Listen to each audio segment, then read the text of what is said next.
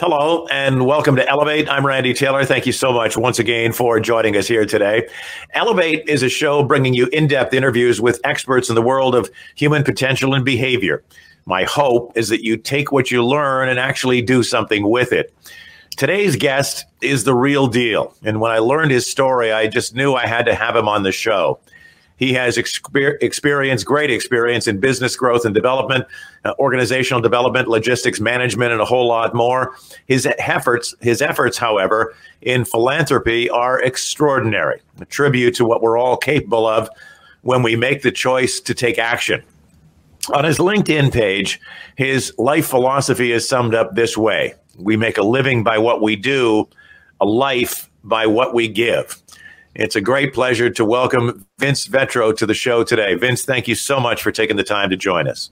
And Randy, it's uh, yeah, it's great to be with you on Elevate and uh, to have some time to hang out with you and uh, your listeners.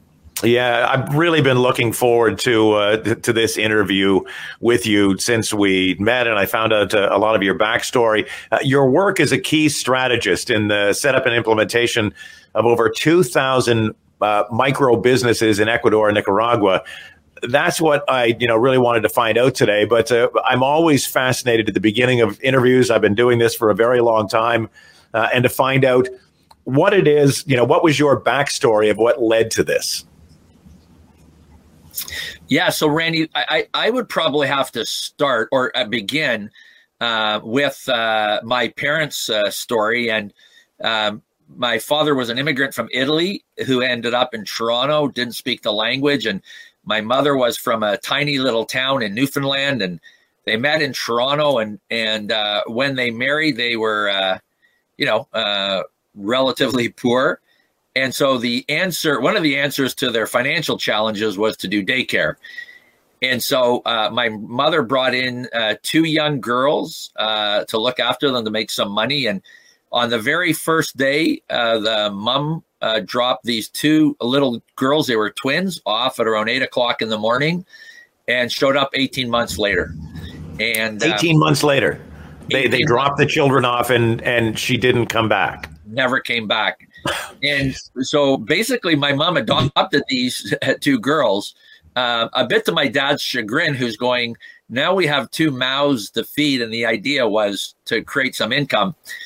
Uh, but after about four months, a neighbor just said to my mom, "You you you can't raise these kids as your own. You just can't do it." And so they put uh, my mom in touch with the Children's Aid Society, which basically began the story of um, them turning my parents turning their home into a group home. And so when I was born in '62, I, I was. Oh, we have to back up. I, I'm sitting here going, okay, two little girls. What happened to them? And wh- where was the mom? She came back 18 months later? Yes. So the mom had ended up in jail in the U.S. Oh my gosh. And, um, and then, um, yeah, around that 18 month mark, the social worker had said to my mom, Hey, the mom's back on the scene. And, and my mom's going, I'm not giving up the two little girls. I mean, it was like right out of a movie. That, that, um, and so uh, what yeah, did Children's Aid do? They they said, okay, well, I guess. So did your parents adopt them? No, so they had. I mean, it was it was a horrific experience for my mom. It truly was, because she had to she had to give the two little girls back to a mom who had really uh, not a lot of interest in her children. Hi. Uh, so yeah, it was sad, but that started them on this journey of opening our home up as a group home. And I, Randy, I, I like this is the truth. Our house was a revolving door uh, for kids living on the streets in Toronto. Literally a revolving door. There, there were mornings when I would wake up and I'd be sitting at the table eating my puffed wheat, and I'd lift my head and there'd be a kid sitting at the table I'd never seen before. Just like that. like that. And so, and how, how old were you when the when this you know when this group home thing started? I, I was born into it. My parents had already. Um, I, I, remember uh, my brother Clarence, and Clarence was an um, an indigenous, a Canadian Indigenous a young boy who had come to live with us, and he was there. Clarence was there before I got. I was born, So there were kids living in the house uh, when I was born, and when I was when I left when I was 18, um, there were still three boys that were still there that my parents had adopted. So Isn't that, that was eh? yeah. And Randy, I'm telling you, I've got a sister named Debbie. She was East Indian. Um, Jamie, my brother Jamie, uh, was African American. Uh, as I said, Clarence was indigenous. I mean, it was the United Nations growing up. It was literally the United Nations. Um, and so when you went to church on Sunday morning, man, you had every color of the rainbow.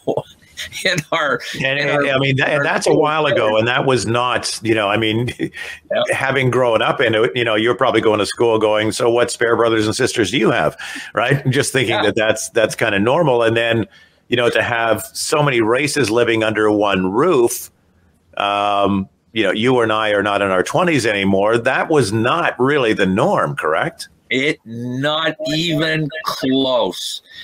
So there was um yes and so my my dad basically had one rule um that has stuck with me through life and really um, is the parallel into my work in south america was that um as soon as somebody walks in the house uh, uh another child they have the exact same rights as you have. So there is no pecking order in this process everybody is treated with the same level of respect, whether they're blood or whether they're not blood. Wow. What and, that's yeah. And that's when do you how young were you when you started hearing your dad say that? Oh, I you know what? It just I I don't remember a time when it didn't resonate in my ears about the equality uh, aspect. And so we grew up not seeing color right? Yeah, like we, literally. We didn't have to develop. We didn't have to develop that because we didn't know any different. Um, what was the you know because especially today well you know what i mean it, it's always been there when i was a kid it, it went on i you know we were very poor and there were you know times where i actually had to wear my sister's clothes and she had bad taste so that uh, that didn't go well at school right so um, but i mean what went on for you as a kid you know, being tormented or teased or, you know, about all these, you know, brothers and sisters from all over the world. Did that go on? Was that an issue? Hey, Randy, I, I grew up with four other Italian brothers. Not too many people wanted to mess with us. yeah, I guess so. like, good, yeah, yeah good point. Yeah, it, it was uh, right, and and uh, to keep us off the streets, uh, my dad did two things to keep us off the streets. He got us involved in music when we were puppies, and we all played yeah. sports. And so, yeah, we weren't. Uh, yeah, yeah, we may not have been the biggest, but we uh, we were. As, you were scrappy, five, and you were. You were one, yeah, yeah. We didn't. Uh, there wasn't a lot of messing with us. yeah, I remember Jim Rohn saying years ago. You know, you you worry about kids, and he said kids won't do drugs if you give them something else to do right? And right. and your dad got that. It's like keep these guys busy, keep them in sports, keep them in music, and uh, you know, does it happen? Does it does it make it every time? No, but you know, does it uh, really have an impact? Of course, yeah, it really uh, it really does. So. So you're you're growing up in the United Nations in your own house. It, it sounds really interesting and fun. Uh, I, am sure that there were challenges that went along with it too. Yeah, yeah. I mean, the uh, the um, uh, the num- the amount of heartache for my well, all of us. I, I still remember when I was five, uh, some a young boy coming in the house, and my mom's first thing was to take them up and give them a bath because they probably hadn't had a bath in a month. Yeah, and seeing these little boys bruised, like just bruised all over, and asking my mom, like, "Oh my gosh, what has gone on, or the number of kid, young kids that came in drugged, right? Because um, the parent, the mother, which is generally the father taken off, didn't know how to control them. And so basically just drugged them. And um, the number of kids who came in, you know, who had no perception of depth. And uh, I had a brother named Tommy. He had to wear a helmet. So every morning when he got out of bed, uh, Tommy had to put his helmet on because he had no depth perception. So instead of walking down the stairs, he'd just walk off the top level. Jeez. Or if he was walking across the coffee table, he would just walk off the end of the coffee table. like no depth perception. Wow. Uh, but you know what? My parents had their house burned down by kids who'd lived with us. Uh, uh, like some pretty, like the the stories of incredible heartache because of the challenge of the of the kids that lived with us, and so my parents often lamented that um, they never had a chance to raise their five children because the amount of emotional energy that was needed to invest in these uh, foster children was incredible. And so, uh, you know, I, have always thought that it takes extraordinary people to, uh, you know, to, to to bring foster children in because, yeah, you're bringing in, you know, not only another child, not only another mouth to feed, not only another bed to make, you're also bringing in all the baggage of whatever went on in that child's life leading up to that, and then that permeates, you know, the the, the relationship and the foundation of that family. So to your folks, I mean, God love them because that's you know that that takes on uh, an enormous burden, and if not for them, what would have happened to all these kids? Right, right, right. and you know, I've um, uh, when I've spoken about the lending journey um, at different functions, sometimes I'll get people to pull out a piece of paper. I'll say, okay, just draw a vertical line, and that is the line where you just will not bend anymore right? You've made you've put a line in the sand and you said okay i will not move that line.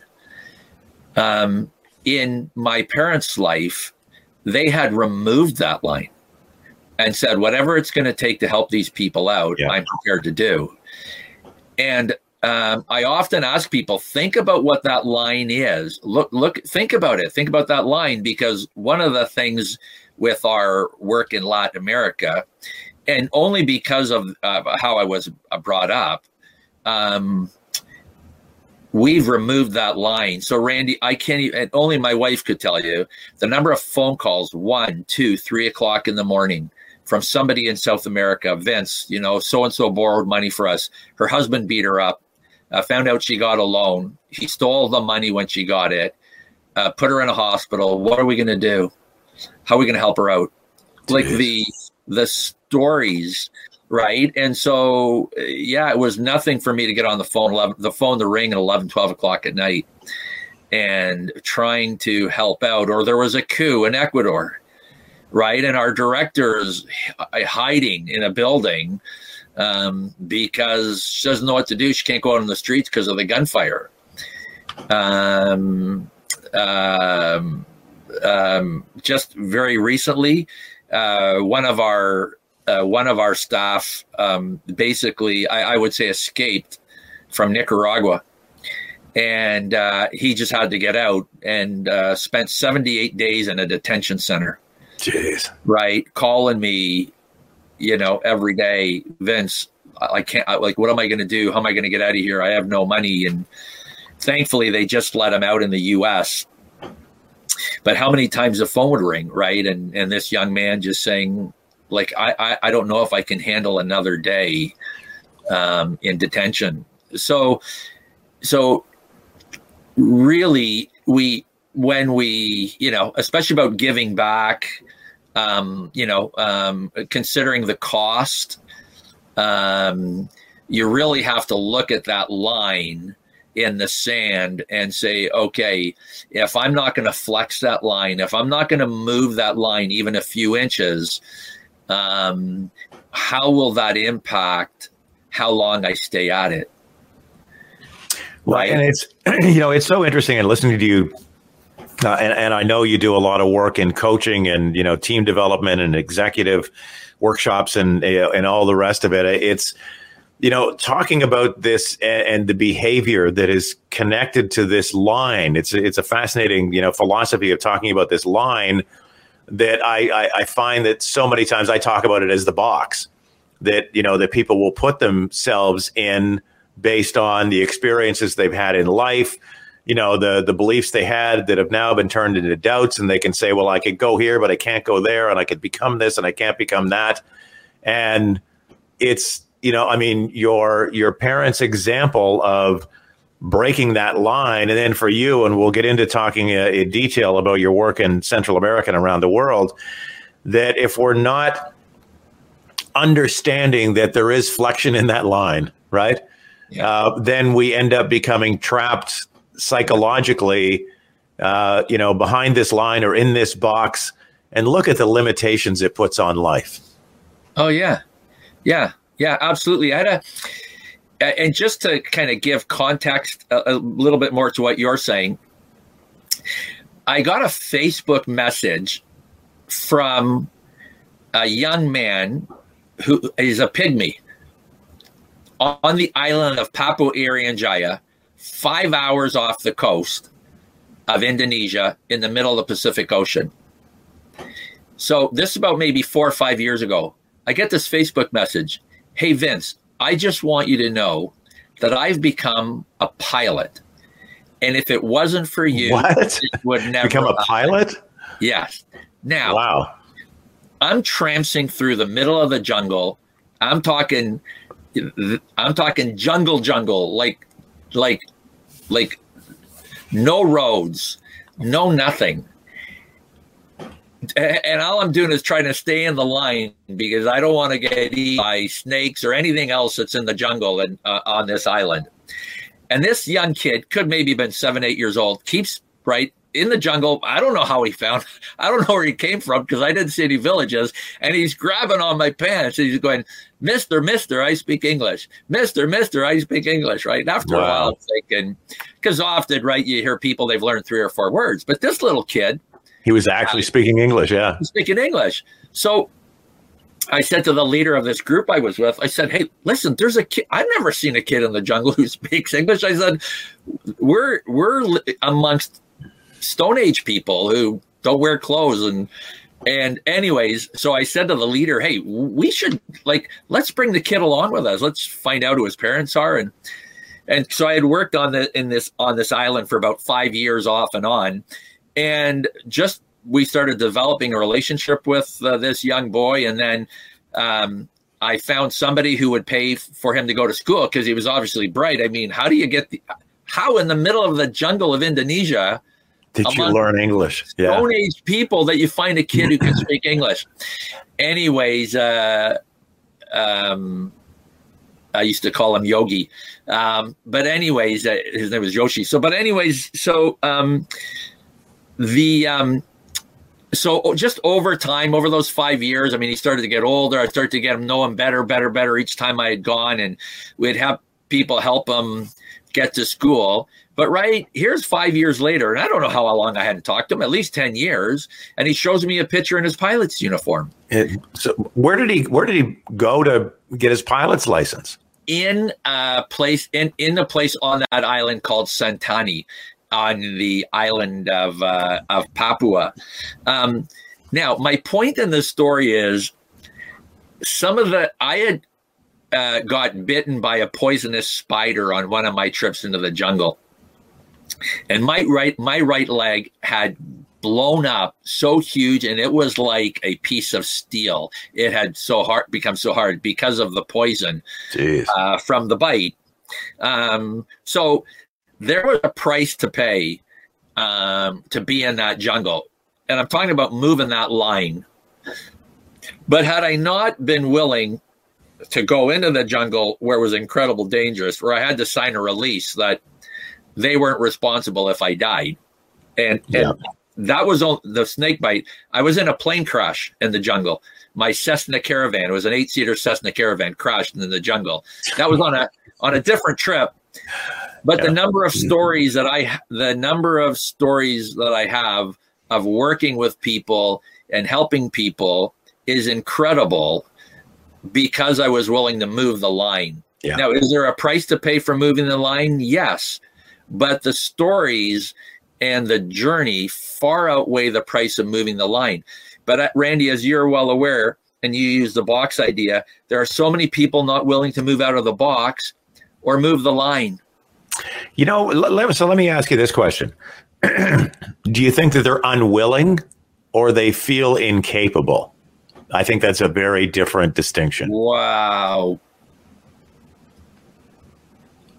Um, probably incapable. Um, a combination of that and just and and just a, a certain amount of fear of the unknown. I mean, I'm sitting here right now thinking, okay, so for you know all the men that are here listening and the adventurous and thinking I'd love to go to a. I mean, I'm sitting here being kind of envious of some of these journeys you've been on, but you know, let's face it, you almost died from a snake bite. You were in a plane crash. There's probably a thousand other stories, and you have to walk out the door and kiss your wife and say, "Bye, honey, I'm off to work." and she has to be okay with that. I mean, that's really bending the line too, right? And asking somebody else to bend their line. Absolutely. And there was every time I got on an airplane, Randy, there was a piece of paper sitting on my desk with um, the things that had to be done if I didn't come back. Yeah. Uh, because I don't work, I don't work in places in the world where it's safe. Well, and that's you know that's very different. My wife doesn't love to fly, and I tease her all the time and say, you know, she's getting on a flight and she hates turbulence and she's very afraid. And I say, you know, when we land, there's not going to be a group of a welcoming party applauding for you, right? This is right. Air Canada. We're going to Florida. like, we're not taking a big risk here. But right. you know, in the middle of the jungles of nowhere in Indonesia, um, that's you know that's that's a, a horse of a different color, right? Yeah, yeah, and so yeah, and so the um, I mean, to some degree, if we're open to it, you can live out your calling if you're willing to step outside the box. Yeah. Right, but right, there has to be a willingness, a desire um, to step outside the box, embrace the risk. Um, um, believe that there's something more. I have uh, but my my best friend. Uh, I interviewed him here on the show a while ago, and he has an incredible story. Has gone through so much and just terrible, agonizing tragedy. Lost his oldest son a couple years ago, and um, he, like me, he grew up on the streets, and it, just just a, a, crazy life, and went on to perform at you know America's Got Talent around the world in Italy and Germany, and America's Got Talent Extreme, and uh, and all these things that we were talking uh, on the interview. Uh, actually, and I was talking about you know overcoming fear. I mean, this guy is shackled in chains, put in a mail bag with a lock on top, put in a wooden box, lifted in a crane 160 feet in the air, with 60 seconds to get out of it before he falls to his death. So he's you know he's that uh, he, he's that guy. You know, and in in talking about you know overcoming fear and adversity and everything else, he said, "Listen, I'm not telling you you have to do, you know, stupid things like I do, but do not ever be so afraid to die that you don't live. Oh boy, yay. And it's, you know, and I, that's, that's you, man. It, it, it truly is. I mean, that's, you know, the story of what you have, you know, you're, you're not Superman. You're a, you're a human being. You were in a plane crash. It probably scared the hell out of you for dozens of flights after that, you know, and, going into countries and being, you know, being bitten by that spider. I mean, all those things. The fear doesn't go away, but you have to you have to overcome it. True. I yes, and and and you know, you and I have discussed this before. You have to have such clarity around your purpose. Yeah. To me, I think that's once you're prepared to step outside the box or move the line, there really has to be clarity of purpose. I love the uh, the line from the great philosopher uh, Steve Martin, the comedian, who one time said, "You gotta wanna." yeah. Right. If your wanna is big enough, then that provides the reasons to get in the plane, to get in the box, to take the chances, to to do all that. Listen, I, I want to get into talking about all your work in uh, in Central America and around the world. Uh, you know, these it, it's incredible these micro loans that you end up uh, helping people with that that change their lives. I want to back up a little bit and fill in, you know, that part of the story from you know growing up in your your parents' group home to going into business. Fill in, in in the gaps there. As a young man, you ended up, you know, going 100 miles an hour as a as a businessman. Yeah, so I um my uh, brother uh, I was at University of Waterloo, and uh, my brother had just started playing football for the Montreal Alouettes. And he called me one day and he said, uh, he goes, Hey, Vinny, he goes, Look, I can't run the business when I'm playing football.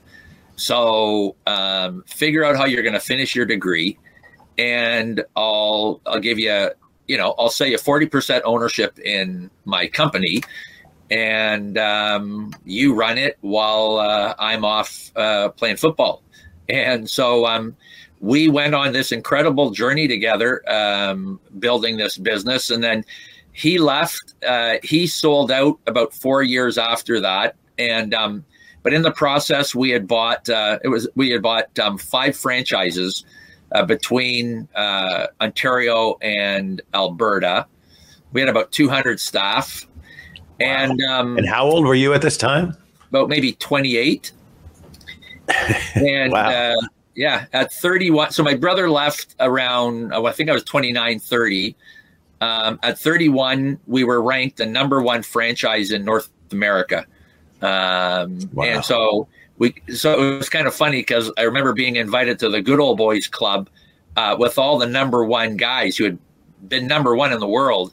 And, you know, I had I think I had just turned 30, and most of these guys were in their 50s. So it was wow. quite incredible. And at 32, um, honestly, it, it, it wasn't what I wanted to do. You know, um, I, I, it just wasn't. I, and I remember people saying to me, like, you're 32, you got companies across the country, you have zero debt, you don't owe anybody a penny um, like this is when you know your real life really begins. And I said, guys, man, it ain't worth the money. Like this is not my destiny. Is not um, uh, to do this. And um, so they all said I was crazy, but I sold. Uh, I sold my companies. I sold all of them, and, and um, you know, uh, retired at uh, 32. Um, but realized within a year that I I become accustomed to a lifestyle. uh, retirement wasn't going to work at 32, and uh, yeah, I was going to say at 32 years old, you gotta you gotta buy yourself a really sturdy rocking chair that's going to uh, last for the next yeah, 70 years, right? Yeah, yeah. So about yeah. a year later, I went back in the business, but. Um, it was within that time I had uh, I had come across a gentleman uh, who had written a book uh, called Halftime, and it was all about what are you going to do at the second half of your life and i mean i wasn't at that stage but i'd lived a lot uh, up to that point. point and he just said to you like at what point in your life does it stop becoming about earning income or this continual cycle of earn elevate earn elevate earn elevate go up go up yeah. at some point do you stop that and start thinking about giving back and so I went, uh, and and this gentleman was a billionaire. So so he had this was a gentleman had done incredibly well, and um, I went to his school in Dallas uh, with a bunch of other business executives who have done really well, and wanted to instead of going back into a cycle of having done really well um, sort of getting out of the game, getting back in to make more money. It was okay, we're going to get back in the game, but it's not going to be any more about what you get. It's going to be about what you give. And, and that was part of my journey into getting into the lending journey. And, um, you know, I knew how to build businesses. I understood about how to create opportunity.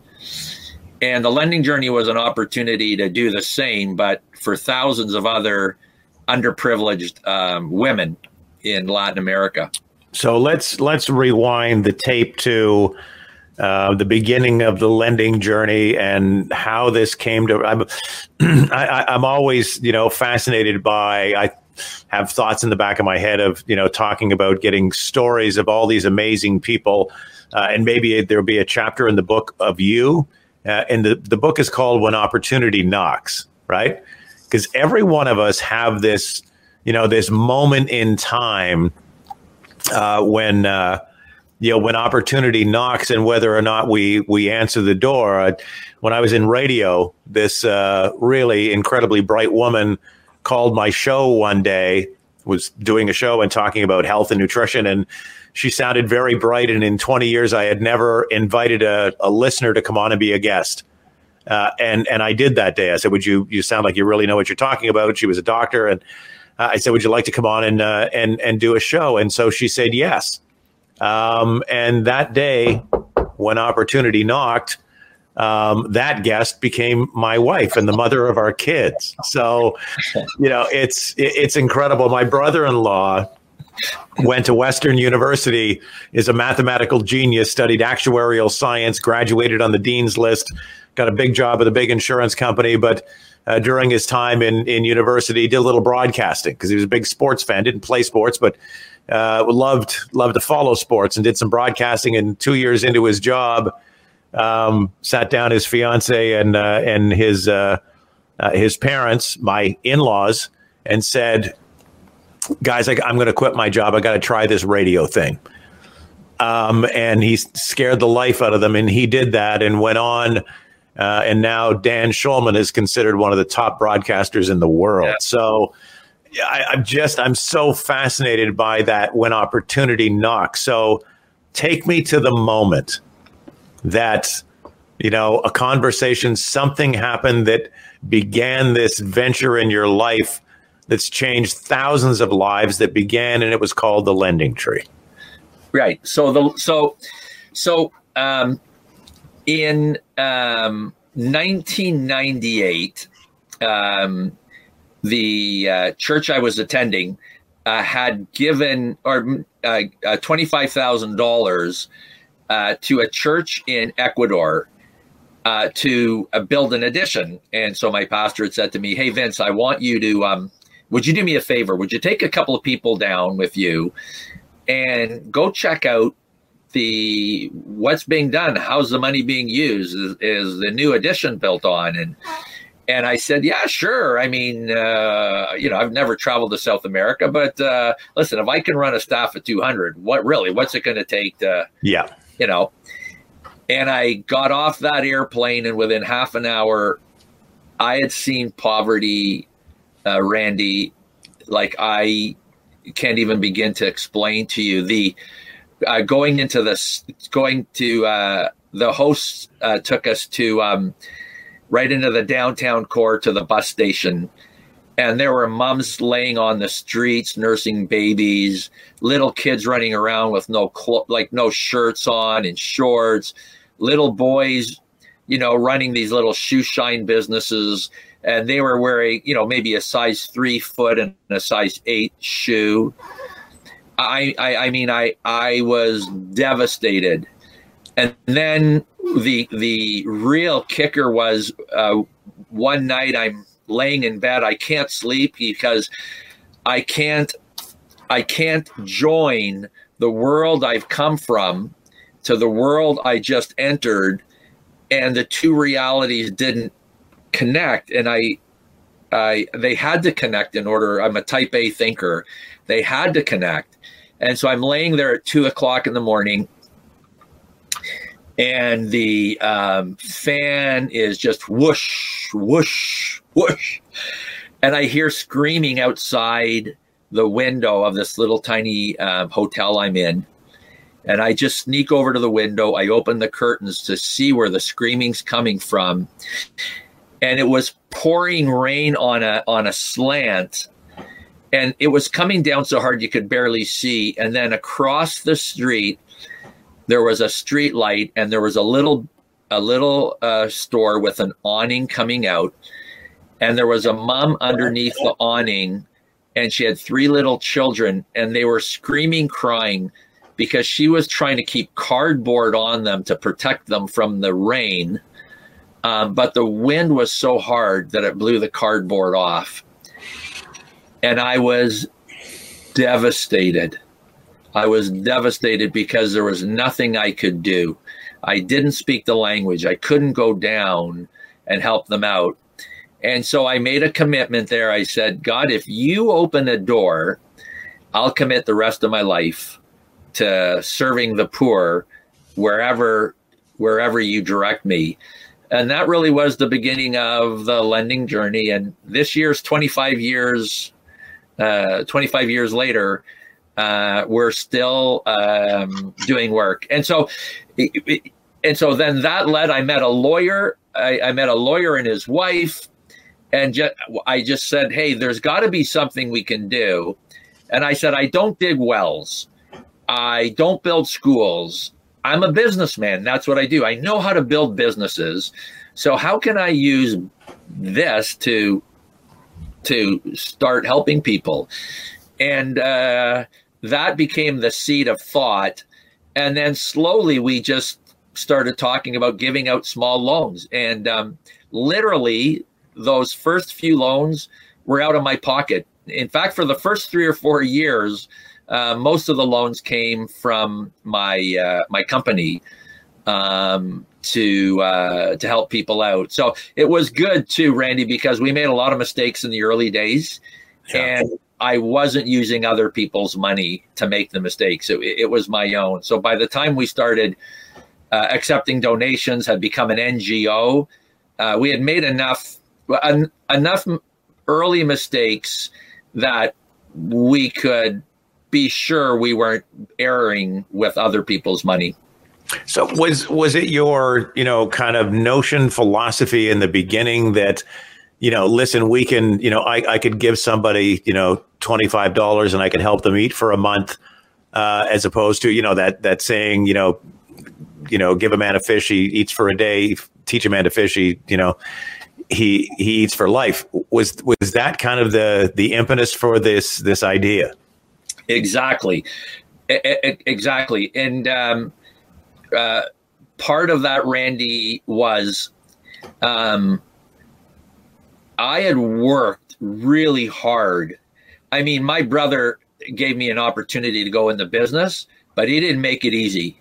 I mean every dividend check i got um, I had to sign the back of that check and give it back to him until I paid off that 40%. And when I went to buy the other 60% off him, I had to mortgage my house. I mean, I had to beg, borrow yeah. every penny I got. But the dignity, the dignity that that gave me, I would never rob anybody of that opportunity. And so we every time we gave out a loan, there was an interest rate attached to the loan. Did, did we really care about the interest? No. But we wanted to ensure that anytime we created an opportunity for somebody to get ahead, um, at the end of it, they were going to be able to say, hey, you may have helped me, but I paid you back that loan plus interest. And yes, the idea of teaching people to fish got them out of the cycle of poverty and we give money. I mean, when there's hurricanes, when there's disasters, we're always giving money away. In that way, we will donate. But the reality is, in order to break the poverty, that that cycle of uh, poverty and help people thinking, well, you owe me. The only way to break that cycle was to say, no, no, no, no, no. I'll give you an opportunity, but you're going to work for it and it's it's something that I've talked about uh, a lot in my work and at conferences and talking about that psychological prison that people end up in, and that's exactly what you're talking about. I talk about um, examples of people that uh, are living in the projects. You know, whether you go drive through Atlanta or Niagara Falls, New York, or you know parts of Detroit, where wherever where you see people who are second, third, fourth generation welfare families yep. who are who are just stuck there. They're living terrible lives. They're not happy. There's there's nothing fun about living there, but the psychological jail that says you belong here, not realizing that, you know, as you drive your car 8 blocks away, you're out of the projects and there's yep. a McDonald's and there's a bookstore and yep. and there's opportunity. So is that what, you know, really in essence being able to help people with these loans to start their own companies, that's the that's the secret sauce i would say yes there's a i teach i teach every tuesday night uh, i teach a mini mba program um, and the first book that we study in this program is amanda lang's uh, the beauty of discomfort yeah because you have to be comfortable with discomfort in order to excel right and so, yeah, the reality is you got to pay. Yeah, I get you. I got to you got to pay me the loan back. Absolutely, and there's an interest. Okay, so, um, so there is a value that comes out of the discomfort in in our situation with the loan. The beauty is the dignity that somebody gets after they paid the loan plus interest. Now, the social part of it, Randy, comes in, and this is where a good part of my, you know, come coming from my mother and watching her with these kids is absolutely you give a man a fish, you feed him for a day. You teach them the fish, if you feed them for a lifetime. But in most of our material for the lending journey, you'll see an added line, but it's not until you sit down and eat the fish with them that you gain entry into their lives. Right. And if you want to be transformative, you have to create the time to sit and listen to their story because that's where the transformation happens while you're sitting and listening uh, and listening to them. And so there, there's the beauty of discomfort, absolutely. And I, you know, this course I teach on Tuesdays, but any of those guys I teach know, and our, my rule of thumb is six days a week I work. You can get hold of me six days a week. I, if I don't get back to you within an hour, get back to you within the end of the day. The only day I'm not available is Sunday. Um, so even though I'm pushing them, pushing, pushing, they still know that I'll sit with them to discuss whatever it is six days a week. So, um, so yeah. it's it's a little bit of money and a lot of psychology and a lot of connection and effort. So give us some give us some examples of you know some of the the the you know the women that you've given micro loans and when you say micro loans you're talking about not very much uh, money um, but what kind of an impact that it had on them what did they do with the money and then you know eventually what did that transcend into okay so randy you said that so much of it is psychology so we had a we had uh, a, um, a psychologist in Guayaquil, Ecuador, we went to for help because here's one of the things, and you're going to love this. Here's one of the things we found. We would talk to women about the opportunity to get a loan. You have a dream about a business you want to start. We would go through all that before we ever gave them the loan, right? And then the application process and all that. Randy, when we would hand them the check or the money, the fear in their eyes was incredible right? Really? And we started to notice this over and over and over again because the minute it moved from being a dream to a reality, the reality of what they were in for got the best of them because they had no self worth. Right. I'm I'm poor. I'm not worthy. I live in a mud hut. Uh, I love and live in a cardboard home whatever the case is. And so we ended up, this psychologist ended up helping us out to teach the women you are worthy because you're worthy. So I just, I, I say that just as a sort of a precursor, but I'll tell you a couple of stories. So, um, there is, uh, there was a young girl named Jasenia. Um, again, her story is is incredibly similar to so many other young women in Latin America. Um, parents are making 75 cents a day. So between the mom and the dad, they're making a buck 50 a day. And they're gone six days a week. They're working until all hours. And all these young girls are all out in the streets playing. And they're all pregnant by 14, 15. And that was Jasenia's story. Um, she ended up marrying an older man who had got her pregnant. He beat her. Um, and when we finally met her in her early 20s, uh, she was hooked up with a gang and was a prostitute. And somebody in the village she lived in said, Hey, there's an organization called the Lending Journey, and they'll give you money to start a small business. And she said, Yeah, but I don't own anything. What am I like? uh, what collateral do I have? And they said, yeah. oh, you don't know this organization. You don't have to have collateral. They'll give you money. And they just said, no, you got it. No, no, there's, there's no such thing. Life doesn't work that way. And they said, look, just talk to the director of the charity in Nicaragua. Her name's uh, Elliot and uh, just talk to her. And so we, uh, Elliot met with her. They spent as much time talking about getting out of prostitution and out of addiction um, and changing your life around as they did the business opportunity. And so Jasenia's first loan was for about $150. This is what she would do. She would get up in the early hours of the morning, take a bus into Managua, buy a bunch of frozen pork, get back on the bus, go back to her village. Then she had this cart, and she would wheel the cart around town and um, uh, sell this pork right? So she paid that loan off and then took out a second loan. And this is like just a lot of people's ingenuity. She built this rack around the top of the cart to sell pork and started hanging used clothing. so while she's wheeling around town, she's selling used pork and clothing. Well, the used clothing was a lot better deal than the pork.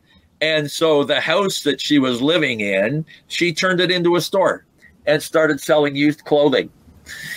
And um, um, the and and um, and she's in uh, a movie that was done about the lending journey um, that is on uh, CBC uh, television. But um, she, uh, I mean, it would be wonderful to say that it was this beautiful story. But you know, you have all those years of heartache, uh, drug yeah. addiction, sexual abuse. Um, but I and, and so she had been estranged from her family and I remember maybe seven, eight years later, um, I had an opportunity to connect with her. And she said, Vince, I live next door to my dad. And her dad was uh, basically one of the perpetrators of the sexual abuse. And she said, Vince, I came to terms with it. I met with my dad. We reestablished a relationship. And she said, now I live next door. Randy, when we met this girl, I mean, you had never seen anybody so low. It, it just, it, it was terrible. It was just, it was just terrible. And to run into her seven years later and just see the glow on her face and leaving this terrible life of abuse. Like we don't have the time this morning, but the terrible uh, story of, uh, uh, of abuse and, and some of these stories as well, Randy, I, I I mailed you a copy of uh, this book called Sisyphus Rides, and there are many stories of many of these women, but uh, Jasenia's in uh, in that book.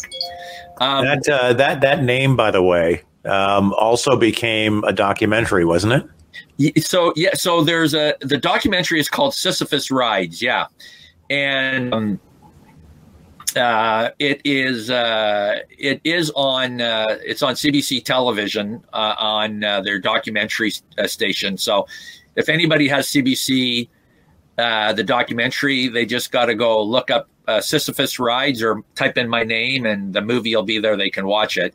They can also watch it on Vimeo um, as yep. well. We have a Vimeo link. Um, but uh, there was another uh, another gets to another story. There was um, one of the very, very first loans we ever did was to a couple named Tomasa and Silvario. And Tomasa ran a small pharmacy, and her husband, um, Silvario, was a teacher and uh, taught guitar on the side. And um, boy, I remember when we met them to talk about giving them a loan. I mean, if this guy, the way he looked at me was like, man, buddy, I'd as soon just kill you than sit here and have to talk to you. He, this was an angry, angry, angry man. What I learned was they were paying a hundred percent interest on a loan to a loan shark. Now, hundred percent. Then, yeah, Randy. And when people think that slavery doesn't exist anymore, I'll tell you how it does. You take a loan because you're desperate, right? So 80, 90, 100% interest. Now you die. Your family inherits the loan. But the loan just keeps double, triple, quadruple because you can never get out of debt because it's 80, 90% interest. And it's just modern day slavery. It, it just is a reality. So um, they took the, so the loan that we gave them, they paid the loan shark off and they went from, you know, 100% interest rate down to 10%. Um, well, over time, um, and in the book, there's a picture of uh, Silvario playing his guitar. And whenever we were gonna, whenever we went into his town, it was a town called called Prosperina, and we were in we meeting with new women to start another group.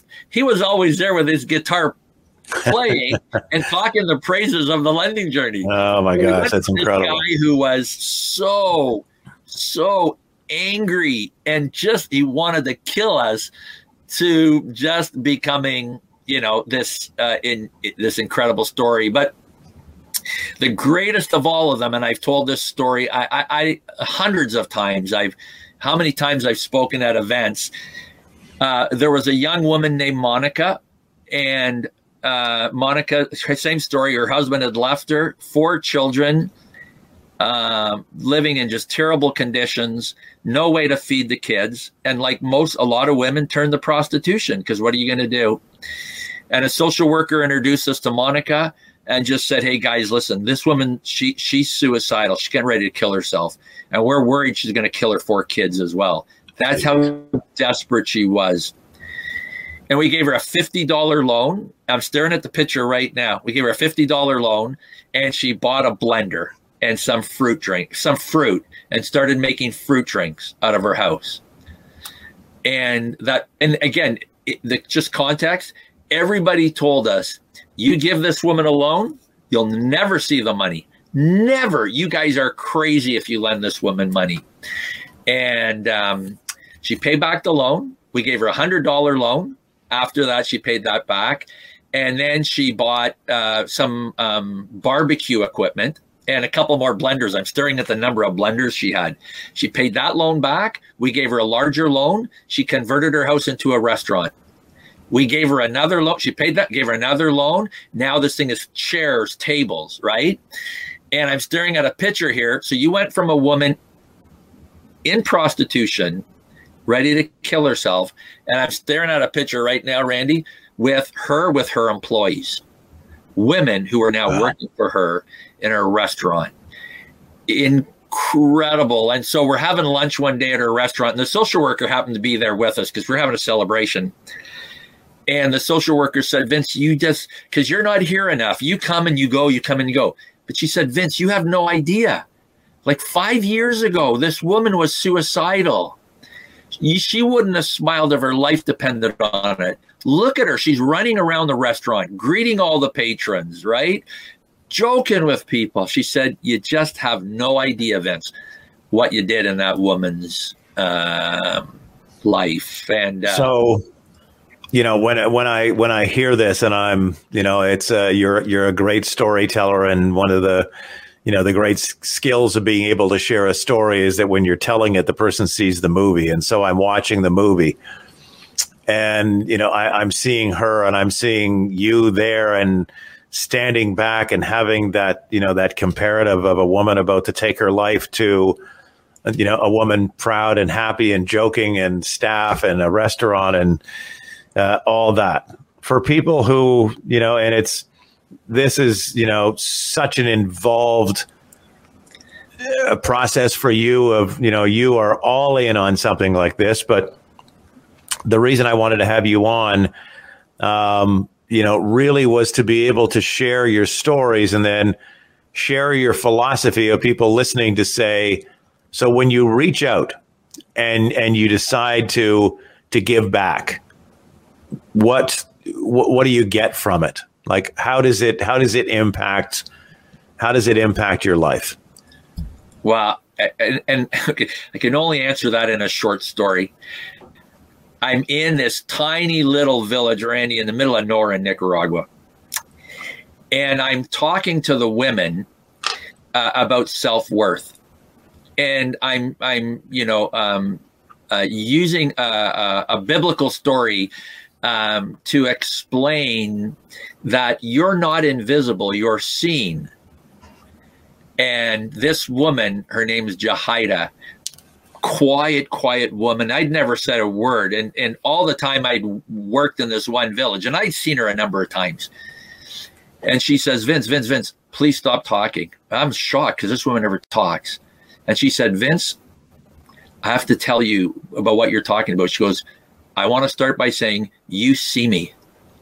And she said, I was in a store uh, dropping off uh, some of my goods to this store and she said, I'd already been working three or four hours, you know, and a man came out of the store while I was setting th- some things up. Um, and he looked at me like I was worth nothing. And she said, Vince, um, you see me. Man, Randy, I just started bawling. Like I, I like, right? I mean, here's this woman who, and the backstory to her, she had been sold as a slave. So this is a girl God. out of slavery. And she said, Vince, you saw me. Now, I didn't know when I'm telling that story there. I, I, I I'm I'm trying to help people understand their worth, right?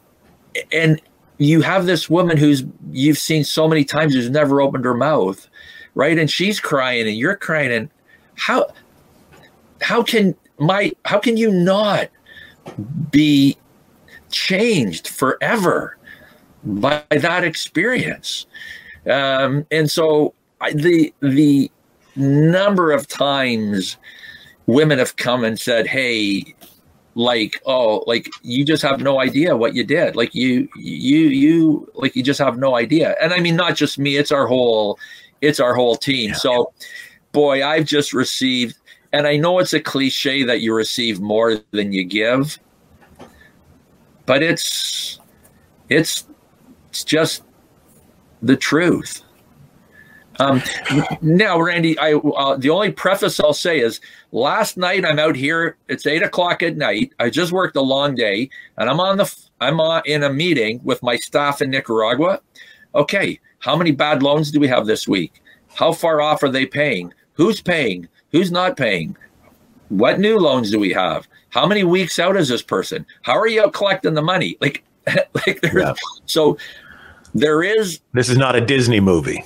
No, that is not there. The because you and what made me think about it is something you said early. The amount of work involved in being a bank, a micro bank, is incredible. Um, so I, it isn't a Disney movie, but what I get back, Jasenia's story, Monica's story, man, those things you can't you can't buy that. And it is a it is a movie, it is a book and you're right in the middle of the book, right? I mean, it's it, you know, um, yeah, you you can't buy that. You just you, you can't. To wrap this up, one of the one thing that's kind of striking me about this to bring this back full circle. Here's a little five year old boy, and he's growing up in a group home, and uh, you know, and his dad sits you down and your brothers and and says, "Look, every person that comes into this house uh, everyone is an equal. Uh, no one is better than anyone. And from that, you know, very simple, basic philosophy, it developed a character in you that went on to define your life, that went on to, you know, help the lives of so many people in areas of the world, you know, there, but for the grace of God, go all of us, truth. And I, I'm looking at this and thinking, with all the struggles in the world right now, political and economic and, you know, gang violence and drugs and it just, you know, so many things going on. I would just pray that everyone from this interview takes that lesson and says, we can be better people. We can be better leaders in our communities. We can be better parents, you know, in our in our families. We can be better CEOs of corporations. When we start to see everyone, it just, I mean, I, I'm overwhelmed. I have to tell you, I'm overwhelmed to think that that philosophy, when embraced by more and more people, it really changes everything. You know, because the CEO of the corporation and the stationary engineer, you know, cleaning the bathrooms, they both have jobs and that's what your dad was saying and yeah. that's what your life's work has embodied yeah isn't that isn't that just yeah. so true that that would just that one simple philosophy could change yeah. so much yeah no I, I would agree and I, I would say that the self-discipline of understanding to him who has been given much or to her who has been given much much is expected. Right? Because we do. We we just live in such a blessed country we right? Like and in, in such a blessed society. And so you know, developing that discipline of, of belief that to who, to him who has been given much, much is expected. And so, and, and much is expected isn't about giving money. Much is expected about giving your time. yeah. And I think that that's become, you know, a great misnomer that, uh, and and I, to the detriment of people who are struggling, I, I, think that I've always believed that it's the, you know, the the function uh, of charitable giving itself helps to entrap people in that psychological prison forever. You know, it's right. like here's your food stamps, here's your welfare check, here's your, right. you know, we we know that you know you're, you know, you're you're over there, you're these people, and so we'll give you enough money to exist rather than saying what you're saying and what I always believe to say, no, no, no, listen, Vince, I know you're ha- you're going through a tough stretch right now. Listen, we're going to help you out for the next four to six months. Going to get you some clothes, going to get you some food, going to buy you some books. But then, sir, we expect you to take off and soar and go on and have an amazing life. Just, you know, it's still helping people, but not this, you know, not this imprisonment psychologically that says, oh, well, you're in the projects, and so that's where you belong. Right. Well, it's like you said, eight blocks away. I, I love that. I, I still love that line. Eight blocks away, there's opportunity. There's a different. There's a and different. Three generations later, they've never made the trip for those eight blocks. Yeah. Crazy, blocks. right? Right. But yeah. how, right. And so the question is, how how do we invest our time to help people walk eight blocks away? And the reality is, you're not, if you've got three generations having lived that way, it isn't going to happen super fast for that person you invest in. You just got to walk with them. You got to be patient. And a check, a check certainly isn't going to do the trick, right? No, a check's right. No. Check's not going to do the trick. You got to sit. You got to sit and eat the fish when they've caught it, and hear the story. This has been uh, this has been absolutely fascinating. I'm going to uh, I'm going to ask you in front of all our viewers and everything if you'll do this again. Uh, I'd love to have you come back on and talk about uh, you know coaching, human potential. You know what what is really possible when people move that line. You know I love that analogy that we all live behind that line. Could I get you to come back on the show and do another one? Would love to, Randy. Awesome. All right, and we'll uh, we'll post uh, the information about uh, uh about the lending journey, about everything about you. People can check you out, and uh, this is this has just been uh, just the best. I was really looking forward to this interview, and you did not disappoint. So I appreciate your time very much. Thank you. I'm very glad it's been it's been incredible. Thank you as well, Randy. All right, sir. Well, he certainly did not disappoint. What uh, what an amazing guest, uh, Vince Vetro. Will post all his information here about the lending journey here on the page, and all of his contact information and uh, you know backstory and, uh, and, the rest of it. Fascinating, just just amazing. So, thanks to everyone for uh, for joining us once again here today. For uh, everyone here at Elevates, appreciate your time. Thank you. Have an amazing day, and be well.